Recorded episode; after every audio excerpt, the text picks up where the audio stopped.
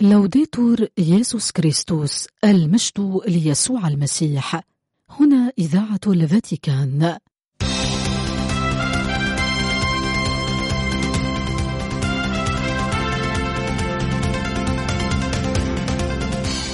مستمعينا الأحباء تحية طيبة من القسم العربي في إذاعة الفاتيكان. ننقل إليكم برنامجنا العربي اليومي حول نشاطات البابا والكرسي الرسولي وأخبار الكنيسة حول العالم. يمكنكم الاستماع إلى برامجنا والاطلاع على آخر الأنباء عبر الإنترنت على الموقع vaticannews.va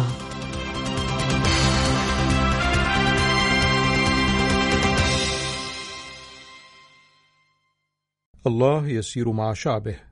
هذا هو الموضوع الذي اختير ليكون محور اليوم العالمي العاشر بعد المئة للمهاجرين واللاجئين والذي سيحتفل به الأحد التاسع والعشرين من أيلول سبتمبر 2024 هذا ما جاء في بيان للدائرة الفاتيكانية المعنية بخدمة التنمية البشرية المتكاملة صدر اليوم الثاني والعشرين من شباط فبراير.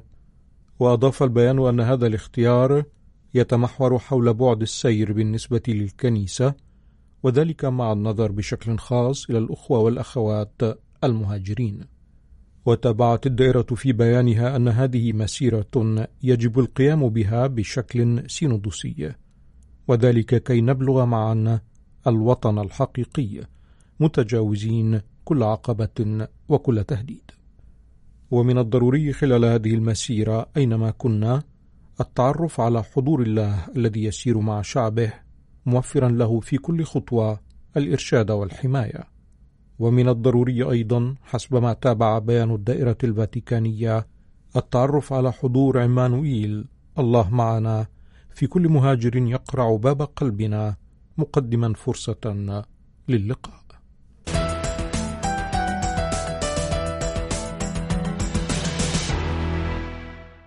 صدر ظهر اليوم الخميس بيان صحفي عن دائرة الاتصالات التابعة للكرسي الرسولي حول إنشاء موقع إلكتروني بهدف مرافقة المؤمنين في مسيرة يكتشفون فيها أنفسهم كحجاج بالإضافة إلى كونهم سائحين.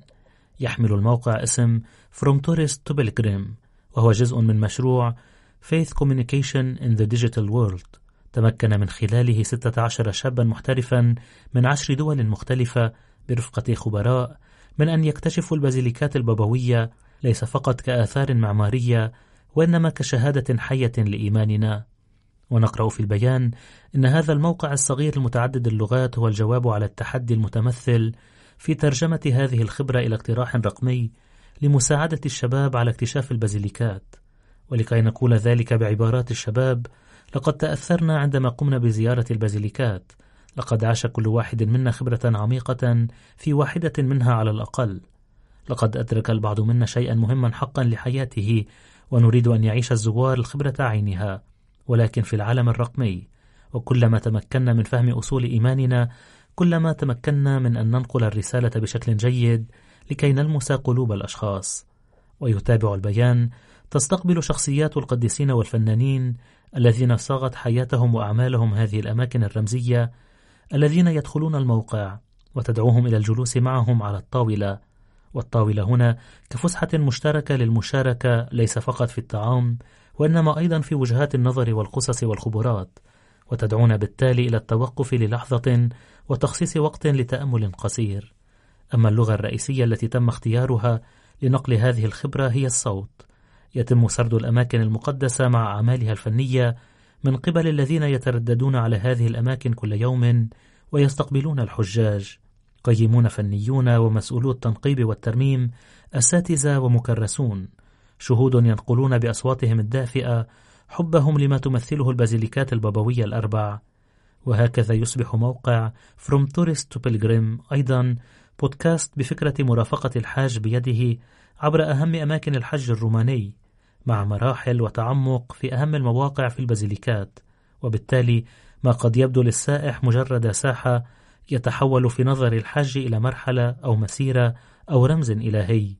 وقد تم تصميم هذه الزيارات الصغيرة لتسليط الضوء على الجمال الخفي لروما والذي يظهر من خلال عدسة الحج ويخلص البيان إلى القول نأمل في منظور المسار الذي سيؤدي إلى يوبيل عام 2025 أن تساهم هذه الخبرة وتشجعنا على إعادة إطلاق قصة تقليد الحج إلى الأعتاب الرسولية.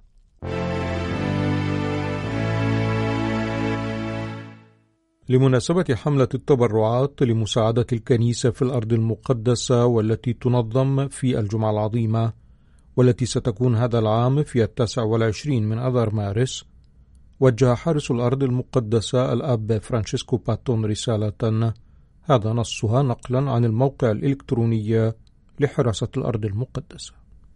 أصدقائي الأعزاء ليمنحكم الرب سلامة.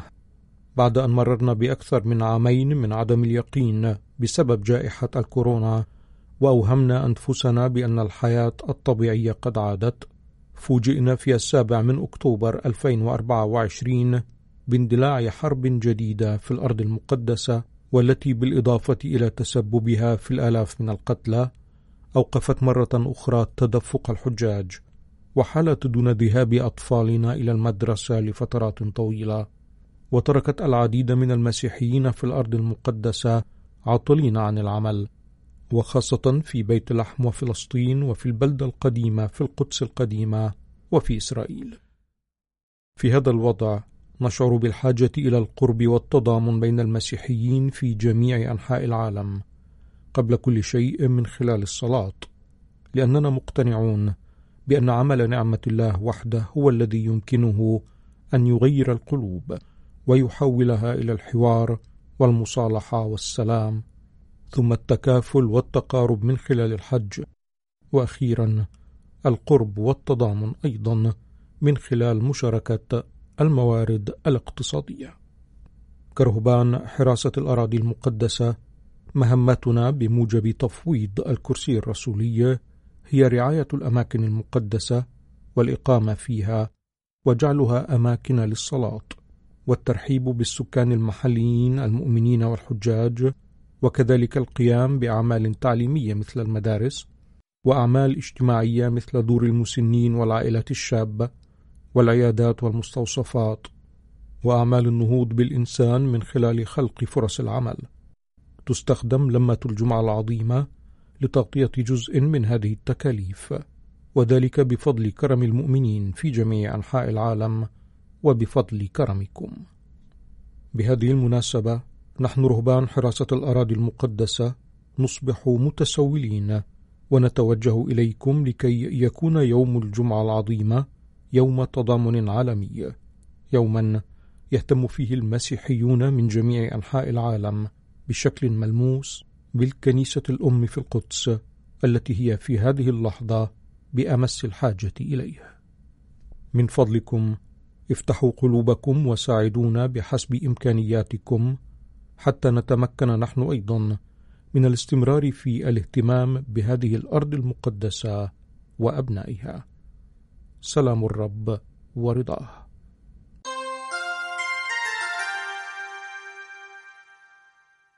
يشارك زهاء ثلاثين من المدراء الأبرشيين للأعمال البابوية الرسولية غالبيتهم من القارة الأفريقية يشاركون في دورة تنشئة إرسالية ينظمها الاتحاد الحبري الإرسالي وذلك في روما من التاسع عشر وحتى الثالث والعشرين من شباط فبراير 2024 كما أوردت وكالة فيدس للأنباء وقد انطلقت دورة التنشئة يوم الاثنين الماضي بمداخلة للأمين العام للاتحاد الحبر الرسالي سلط الضوء فيها على تاريخ ورسالة الأعمال البابوية الرسولية. كما وستكون له أيضا مداخلة حول الرسائل التي وجهها قداسة البابا فرانسيس بمناسبة اليوم الإرسالي العالمي لعام 2022 2023 و2024 هذا وتجدر الإشارة إلى أن رسالة البابا فرانسيس بمناسبة اليوم الإرسالي العالمي لعام 2022 قد تمحورت حول موضوع تكونون لي شهودا المأخوذ من سفر أعمال الرسل. فيما كان عنوان رسالة البابا فرانسيس بمناسبة اليوم الإرسال العالمي لعام 2023 قلوب متقدة وأقدام في مسيرة. أما عنوان رسالة البابا فرانسيس بمناسبة اليوم الإرسال العالمي لعام 2024 فهو اذهبوا وادعوا الجميع إلى العرس وسيحتفل باليوم الإرسال العالمي لعام 2024 في العشرين من تشرين الأول أكتوبر. وقد كتب الأب الأقدس في مستهل رسالته لقد أخذت موضوع رسالة اليوم الإرسال العالمي لهذا العام من المثل الإنجيلي حول وليمة الملك. بعد أن رفض المدعوون الدعوة قال الملك لعبيده اذهبوا إلى مفارق الطرق وادعوا إلى العرس كل من تجدونه. وأضاف الأب الأقدس بالتأمل في هذه الكلمة الأساسية في سياق حياة يسوع والمثل الذي يعطيه. يمكننا أن نسلط الضوء على بعض الجوانب المهمة للبشارة. هي تظهر بشكل خاص آنية لنا جميعا. نحن تلاميذ المسيح المرسلين في هذه المرحلة الأخيرة من المسيرة السينودوسية التي وبالتطابق مع شعارها شركة مشاركة ورسالة عليها أن تعيد إطلاق الكنيسة نحو التزامها الأولي أي إعلان الإنجيل في العالم المعاصر.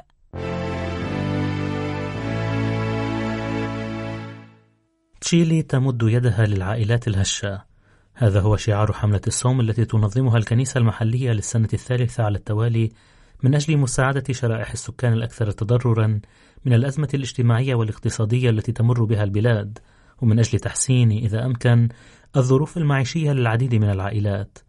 بدأت يوم أربعاء الرماد في الرابع عشر من شباط فبراير وستستمر حملة التضامن هذه حتى أحد الشعانين في الرابع والعشرين من أذار مارس المقبل. فترة طويلة يدعو خلالها قادة أخوية الصوم المنظمة التابعة لمجلس أساقفة تشيلي والمسؤولة عن جمع التبرعات إلى القيام بتصرفات تضامن ملموسة في هذا الزمن من الاستعداد لآلام وموت وقيامة يسوع والمساهمة في حملة التبرعات المنظمة في جميع الأبرشيات بمناسبة الاحتفالات الدينية أو من خلال الموقع الإلكتروني المخصص لذلك. تعد هذه الحملة بالخير إذا نظرنا إلى المبادرات السابقة وفقا للمنظمين. في الواقع أتاحت حملة عام 2023 جمع حوالي 240 مليون بيزو تشيلي أي ما يعادل 230 ألف يورو وهي نتيجة تجعلنا سعداء أكد مدير الحملة خوسيه توماس سيلفا من كاريتاس المحلية لأنها تسمح لنا بتوسيع نطاق تغطية المشاريع التي ستفيد بشكل مباشر الأفراد والعائلات الأكثر هشاشة في جميع أنحاء تشيلي. وأضاف أن المبلغ الذي تم جمعه العام الماضي يظهر أيضا ثقافة التضامن في كنيستنا لأنه في فترة ارتفاع تكاليف المعيشة واصل الناس المساهمة لأنهم يثقون في تخصيص هذه الموارد واستخدامها. وقد أتاحت عائدات حملة سنة 2023 لكنيسة فالبارايزو بشكل خاص إطلاق مشروع بعنوان الاستجابة الإنسانية وتعزيز رفاهية العائلات الهشة في بيئة سجن الأبرشية والذي يهدف إلى مرافقة النساء بعد سجنهن ودعمهن في عملية إعادة الإدماج الاجتماعي. وقد تم افتتاح البرنامج في الصيف الماضي في مقر مركز إصلاحية النساء في فالبارايزو بالإضافة إلى إحدى النساء المستفيدات من المشروع حضر هذا الحدث ممثلون عن الدولة بالإضافة إلى العديد من القادة الكنسيين المحليين مثل ليوناردو كوردوفا مدير الرعاية الاجتماعية الرعوية والأب كارلوس مارين مرشد الدرك وكان حاضرا أيضا مدير الحملة خوسيه توماس سيلفا الذي بالنسبة له من الأساسي أن يكون لدينا أمثلة مثل هذه التي تشكل علامة فارقة لبداية مشروع يعزز الأشخاص الأكثر إقصاء. إحدى اللحظات الأكثر أهمية والمؤثرة خلال الحفل كانت كلمة فابيولا أليخاندرا المستفيدة من المشروع التي شكرت جميع الحاضرين على المساعدة التي تلقتها والعمل الذي قامت به معهم وقالت: نحن السجينات السابقات نقدر أنكم وضعتم فينا ثقتكم إن الحياة في الخارج مخيفة ولا سيما عندما نكون بمفردنا. ولهذا السبب فإن دعمكم يقدم لنا مساعدة كبيرة.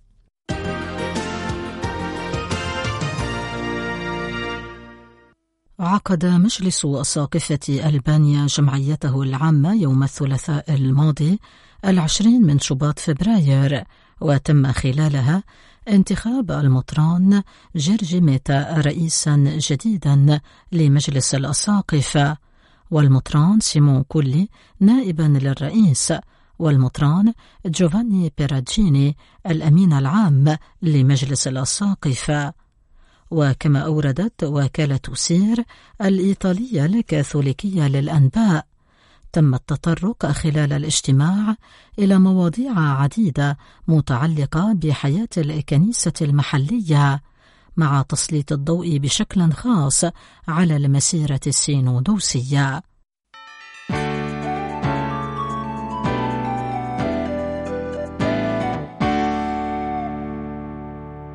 إذا تركت سيارة في مرآب مغلق ومحركها يعمل لفترة طويلة من الزمن فإن ركابها سيموتون في النهاية. هذا هو التشبيه الذي تستخدمه الكنائس في سويسرا لتوعية المؤمنين بعواقب التغير المناخي المستمر. بمناسبة الحملة المسكونية السنوية للصوم الكبير والتي اختارت لعام 2024 شعار الأقل هو أكثر. كل لفتة هي مهمة. أطلقت منظمة لينتين أكشن منظمة التعاون الدولي للكنيسة الكاثوليكية وبريد فور أول منظمة الكنيسة البروتستانتينية في سويسرا. Being in Solidarity تعبير عن الكنيسة الكاثوليكية المسيحية الوطنية. نداء مشترك من أجل العدالة المناخية. نظرا أن الذين ساهموا بأقل قدر من التدهور البيئي هم الضحايا الرئيسيون له. ويؤكد النداء يجب أن يكون الأشخاص في القسم الجنوبي من العالم قادرين على إنتاج ما يكفي من الغذاء الصحي وأن تتاح لهم الفرصة لكي يعيشوا حياة كريمة. ومن هنا جاءت الدعوة إلى العمل ضد ظاهرة الاحتباس الحراري والحد من الاستهلاك مع تقديم النصائح والأمثلة الملموسة أيضا. كما يقدم جدول أعمال الصوم المتوفر هذا العام في شكل رقمي اقتراحات يومية حول كيفية عيش زمن الصوم الكبير بالتنبه للمناخ. كذلك تهدف ورش العمل التي يتم تنظيمها كجزء من الحملة المسكونية إلى تشجيع الأشخاص على تقليل بصمتهم الإيكولوجية. وزيادة أعمالهم الفاضلة لصالح المناخ. ويمكن لهذه الأخيرة أن تتم بشكل فردي أو في مجموعات كبيرة من أجل تطوير تدابير جماعية لمكافحة التغير المناخي. وفي بيان مشترك قامت المنظمات المسيحية الثلاث بتوضيح أزمة المناخ ببعض المعطيات وعرضت الأهداف المطلوب تحقيقها. وبشكل تم تسليط الضوء على أن الحد من ظاهرة الاحتباس الحراري إلى 1.5 درجة يبدو أقل قابلية للتحقيق. في حين أن كل عشر درجة إضافية يتضمن عواقب وخيمة. تشير تقديرات الهيئة الحكومية الدولية المعنية بتغير المناخ التابعة للأمم المتحدة إلا أن ارتفاع درجة حرارة بمقدار درجتين مئويتين سيكون له تداعيات أكثر خطورة بكثير من ارتفاع درجة حرارة بمقدار 1.5 درجة مئوية. وسيكون عدد الأشخاص المعرضين للحرارة الشديدة أعلى بمقدار مرتين ونصف وستكون الخسائر الزراعية أكثر من الضعف. وستتضاعف خسائر مصايد الأسماك ولذلك يتعين علينا أن نبذل كل ما في وسعنا لكي نمنع أي عشر درجة إضافي. وفقا للهيئة الحكومية الدولية المعنية بتغير المناخ تذكر المنظمات الإنسانية السويسرية إن الروافع الخمس الرئيسية لتحقيق قدر أكبر من العدالة المناخية هي تطوير الطاقة الشمسية وطاقة الرياح وحماية النظم البيئية وإعادة التشجير وكفاءة الطاقة والتغذية المستدامة. ومن المهم أيضا إعادة النظر في الهيكليات والظروف الإطارية وتغييرها معا. وتضيف يمكننا أن نلتزم سياسيا من أجل الأشخاص والقوانين التي تحمي المناخ. يمكننا أن نضع موضوع الشك تصرفاتنا الفردية ونغيرها. ويجب علينا أيضا أن ندعم المشاريع التي تسمح لأشخاص في جنوب العالم بأن يعيشوا بكرامة. ومن بين هذه المشاريع المشروع الذي تنظمه المنظمات المسيحية السويسرية في السهول الجنوبية لإثيوبيا حيث أثار تغير المناخ مأساوية. وسيعتمد بقاء البدو الرحل.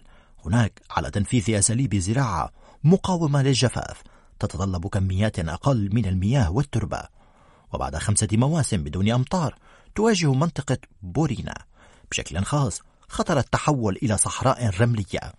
ولمواجهة تآكل المنطقة واستعادة التنوع النباتي من الضروري إعادة تطوير المراعي. كذلك يواجه الرعاة والمزارعون وكذلك مواشيهم. نقصا حادا في المياه. تمرض العديد من الأبقار أو تموت. إنه صراع حقيقي من أجل البقاء على قيد الحياة. تتابع المنظمات الإنسانية السويسرية إزاء هذا الوضع. يساعد المعاونون المحليون من المنظمات السويسرية حوالي 500 عائلة من المزارعين من خلال حلول مبتكرة في مجال إنتاج الجبن والألبان مما يسمح لهم بضمان احتياجاتهم الحيوية.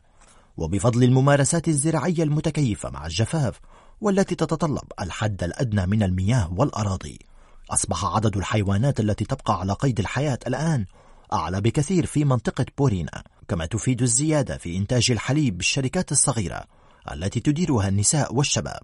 ولذلك تشارك جميع الجهات الفاعلة المحلية في كل مرحلة من مراحل العمليات من أجل ضمان استدامة المشروع على المدى الطويل.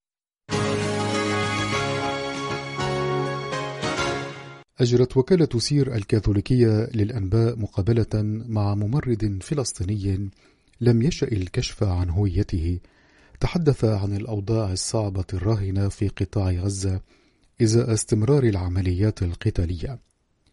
الممرض يعمل في مستشفى بمنطقة رفح الجنوبية والتي تدفق إليها حوالي مليون وثلاثمائة ألف شخص نزحوا عن المناطق الشمالية وقال إننا نخضع للضغوط باستمرار ولا نعرف كيف سيكون مستقبلنا لافتا إلى الشعور بأن الموت يمكن أن يحصد أرواح الأشخاص في أي لحظة دون أن يدركوا ذلك.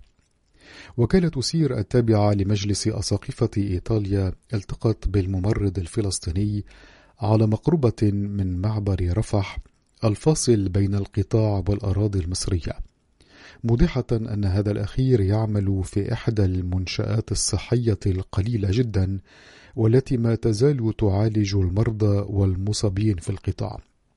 وهو يسعى جاهدا إلى تلبية احتياجات مئات آلاف الغزيين الذين لجأوا إلى تلك المنطقة. ومن بين المنشآت الصحية العاملة في الجنوب مجمع ناصر الطبي الذي يجد نفسه اليوم عاجزا عن تلبية كل المتطلبات. علما أن الجنود الإسرائيليين قاموا مؤخرا باقتحامه واعتقلوا حوالي مئة شخص اتهموا بالانتماء إلى حركة حماس ومن بينهم سبعون طبيبا وعاملا صحيا. فيما يتعلق بالمستشفى الأوروبي الذي بنته وكالة الأونروا في العام 89 من القرن الماضي فهو يعمل اليوم بنسبة 30% من قدراته. ويقول القيمون عليه إنه يفتقر إلى الأدوية والعقاقير وقطع الغيار للتجهيزات الطبية. كما أن العاملين الصحيين يعرضون حياتهم للخطر كل يوم من أجل الوصول إلى مكان عملهم. ويخشى الكثيرون من أن يؤدي تقدم الدبابات الإسرائيلية إلى عزل المستشفى عن باقي المناطق في جنوب القطاع ما يحول دون عودة الأطباء والممرضين إلى بيوتهم. في حديثه لوكالة سير قال الممرض الفلسطيني أن الناس ما يزالون يموتون في قطاع غزة، مشيرا إلى أن بيته تحول إلى تلة من الركام بسبب القصف الإسرائيلي، وهو يقيم اليوم مع عائلته داخل خيمة اشتراها بسعر 600 دولار أمريكي. مع ذلك يقول إنه مسرور لأن هذا الأمر يسمح له بالتنقل باستمرار إلى المناطق الأكثر امنا وأضاف أنه يتواجد حاليا في منطقة رفح حوالي مليون وثلاثمائة ألف مهجر يقيمون في مخيمات مستحدثة ويفتقرون إلى المياه والخدمات الأساسية ويعانون من قلة المواد الغذائية والبرد لا سيما خلال ساعات الليل عندما تتدنى درجات الحرارة. ولفت إلى أنه خلال النهار يسمع دوي القنابل والقذائف التي لا تسلم منها الأسواق حيث يتوجه الغزيون للبحث عن شيء من الطعام. وقال إنه لا يمكنه أن يتصور ما يمكن أن يحصل في حال هجوم بري إسرائيلي على رفح إذ لا يعلم الناس أين يمكنهم الهروب وكيف يمكنهم أن يحموا أطفالهم. لافتا إلى أن الشغل الشاغل الوحيد في غزة هو البقاء على قيد الحياة مع العلم أن مصادر وزارة الصحة التابعة لحماس تتحدث عن سقوط أكثر من 29 ألف ضحية منذ بداية العمليات العسكرية. بعدها أشار الممرض الفلسطيني إلى أن حياة العائلات المهجرة باتت صعبة للغاية لا بل مستحيلة. موضحا أن المساعدات الإنسانية الدولية ليست كافية لتلبية الاحتياجات. وقال إن الشوارع مكتظة بالأشخاص الساعين إلى شراء ما يتوفر من طعام في أسواق مستحدثة بيد أن الأسعار ارتفعت كثيرا وبات من المستحيل على سبيل المثال شراء سلع كالسكر والبن. وهناك بعض المهجرين الذين يرغبون في العودة إلى مناطقهم في الشمال على أمل أن يجدوا بيوتهم سالمة. لكن الجنود الإسرائيليين يمنعونهم من ذلك. في وقت ترد فيه أنباء من الشمال تفيد بأن من بقوا هناك يأكلون طعام الحيوانات. وختم الممرض الفلسطيني يقول إن البهائم في غزة تعيش أفضل من البشر. متسائلا متى ستنتهي هذه المعاناة؟